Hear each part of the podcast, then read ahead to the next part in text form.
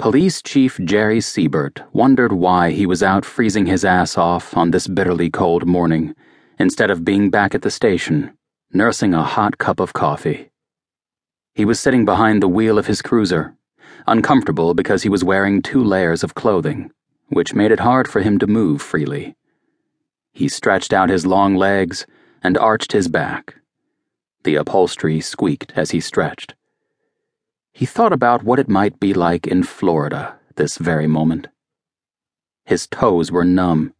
His salt stained shoes were still wet from the slush that had covered the streets of Warren, Massachusetts since the previous Tuesday. Aside from the accident reports every time somebody drove down the steep slope of Coy Hill and skidded past the stop sign at the bottom, nothing much lately had drawn the attention of Warren's tiny police force. Siebert was fairly certain that one of his men would be called to the depot, a seedy bar on Main Street, to break up a fight later that evening.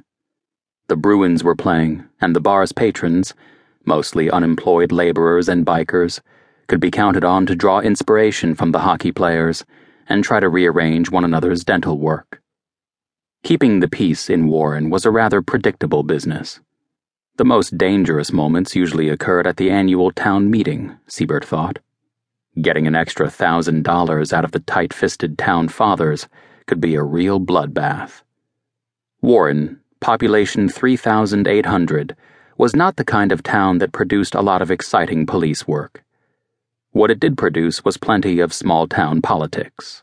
The board of selectmen that governed the town was often composed of three local merchants, each with his own interests, personal loyalties, and enemies. Siebert thought of them as Moe, Larry, and Curly. It didn't help any that one of the chief's four patrolmen was also Curly's nephew. You give an inexperienced group of men a million dollar budget to run a small town, and they'll screw it up every time, Siebert thought bitterly. The ex Marine had been police chief for almost five years, and each time he was reappointed for a one year term, it was a battle.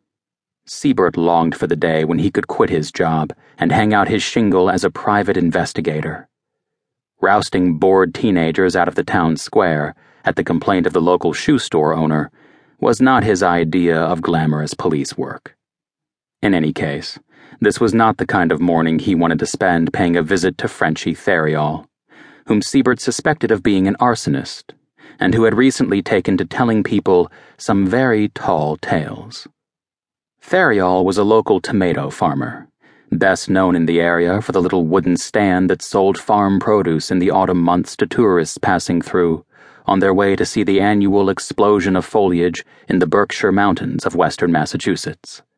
Unfortunately, the man now seems to be retailing bullshit as well, the police chief thought. Lately, Frenchy had taken to telling folks in town that his house was possessed and that his family was being haunted by the spirit of his wife Nancy's mother. Siebert, who had his own mother in law, was perfectly prepared to accept the story, if Nancy Theriault's mother had been alive. But Nancy's mother had died over 15 years earlier. Siebert couldn't help smiling a little, despite his irritation, as he recalled his own report on an incident at the station house a week before. On February 24, 1985, he had written, Maurice Frenchy Theriault came into the Warren Police Department, asking that the department take custody of several rifles he owned. Asked if there was any problem, Mr. Theriault said he was seeing a psychic, and he had been informed by the psychic that he was possessed, and should bring all his firearms to the police station. Mrs. Nancy Theriault was with her husband and informed the officers that she was the only one who could pick up any of the firearms from the police station, and not her husband. Mr. Theriault informed us that under no circumstances was he to be given the rifles, because he might not be himself. He may look like that person, but it might not really be him.